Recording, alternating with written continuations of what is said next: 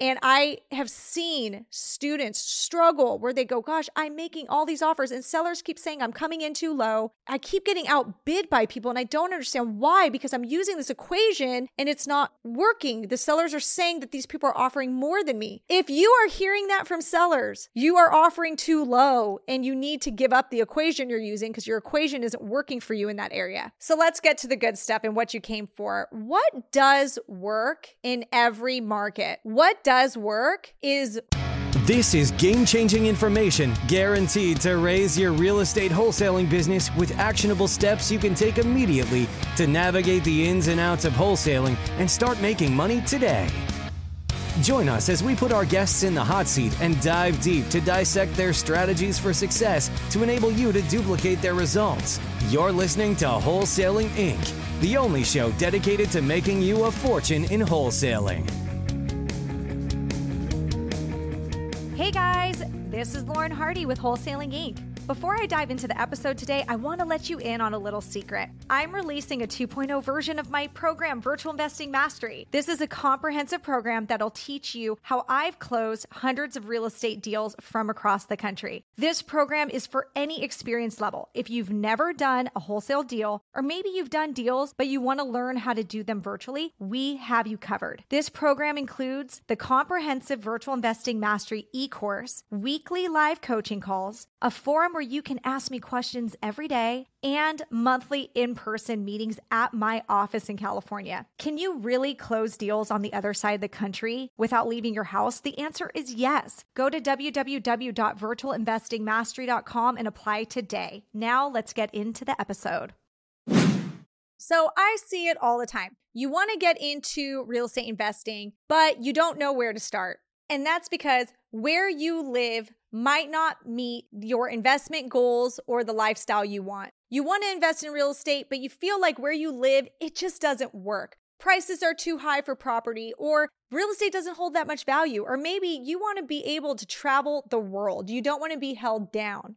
For most people, it's natural to think that you need to live where you invest, but I'm here to share another perspective with you. Well, I'm here to show you you don't need to live where you invest, and I'm going to dispel any of those myths where you might think that you are tied to your backyard. And in this specific episode, I am going to actually talk about offer pricing strategies and a big rumor that is going around that there is one formula that you can use in every single market. In this episode, I am going to share with you why I think the offer pricing calculation, which is the ARV times 70% minus repair rule, is dumb. The old ways of thinking is gone. We are now in a virtual world and you can live anywhere and invest where you want. You do not have to invest in your hometown. And in every one of my episodes, I share with you my virtual perspective because everything that I do in my real estate investing business is virtual. So keep listening so you can gain that same perspective and live anywhere, invest where you want. In today's episode, we are going to switch gears. I am going to talk about a simple equation that is floating around like wildfire. Everyone knows this equation the ARV times 70% rule. And I'm going to share with you why I think that rule is dumb. I'm going to share with you why I think using equations to come up with your offer pricing can be a bad idea and why it doesn't actually work in every market. And you see, I have that perspective because I have been in five different markets, and every market had a different way of coming up with offer pricing that didn't match the other one. And if I used one equation to come up with offers in all those markets, I would have been leaving a lot of money on the table and not closing a lot of deals. So, in this episode, I'm going to give you the reasons why I think that using these equations could really be messing you up in your business. And I'm going to also share with you at the end how we come up with offer pricing as another option, an easier way, a better way that works in every market because I would know I have have that virtual perspective. I've been in a lot of different markets. Now, before we get started, guys, make sure if you know anybody that would benefit from this episode, make sure you share this with a friend and go ahead and find us wherever you listen to this podcast episode and rate and review. It really helps us get our message out to more people when you can do that. Let's get into it. So, the ARV times 70% minus repair rule. How many of you guys have heard of this rule? I absolutely have. When I first got started in this business 10 years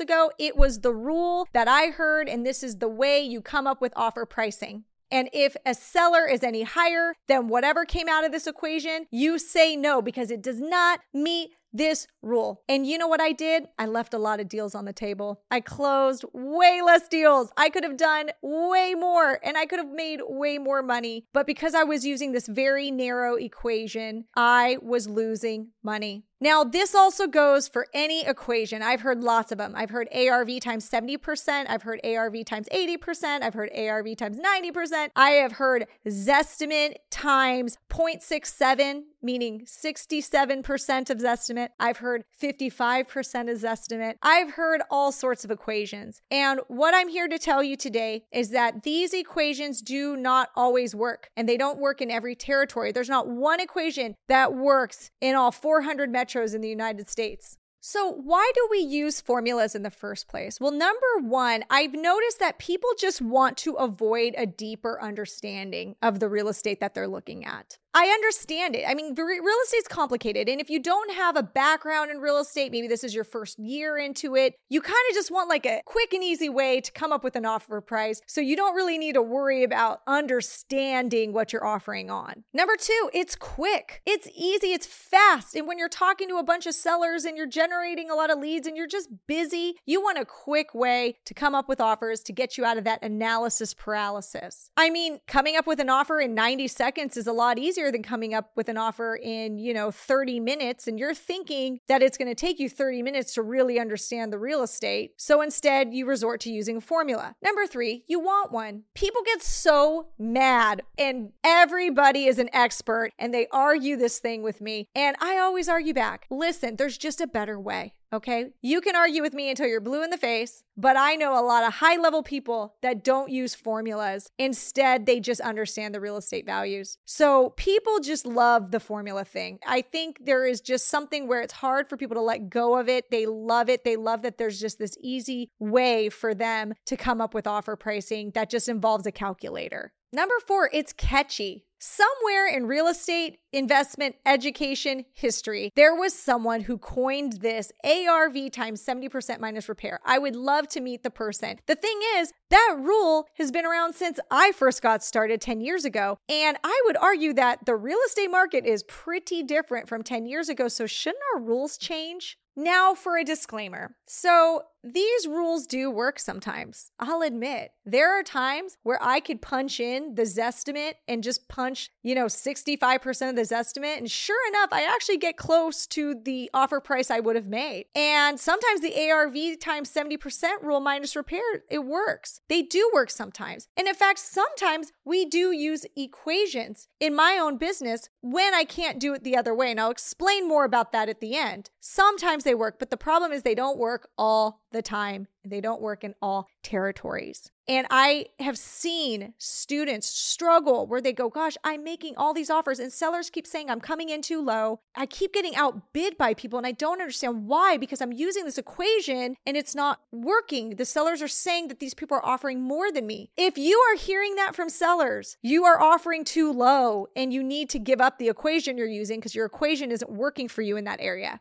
So, what's wrong with the equation? Number one, it can cause you to come in too high or too low in your offer price. Number two, the same formula, it doesn't work in every market. Number three, sellers don't care about your formula, and this is a seller's market. So, convincing a seller to work with you and accept your offer it's not going to be very easy when you say that it's because you came up with it using some formula that they've never heard of and don't care about. Number four, it ignores the understanding of supply and demand in your territory. Number five, your rehab number can be completely off and it would mess up your offer price. It messes up your whole equation. So let's get to the good stuff and what you came for. What does work in every market? What does work is researching what other investors have paid for similar houses just like yours in that area. And that's exactly what my team does. Let me explain it to you in another way. Pretend that you have a used Chevy Tahoe, year 1990. You plan on selling this Chevy Tahoe.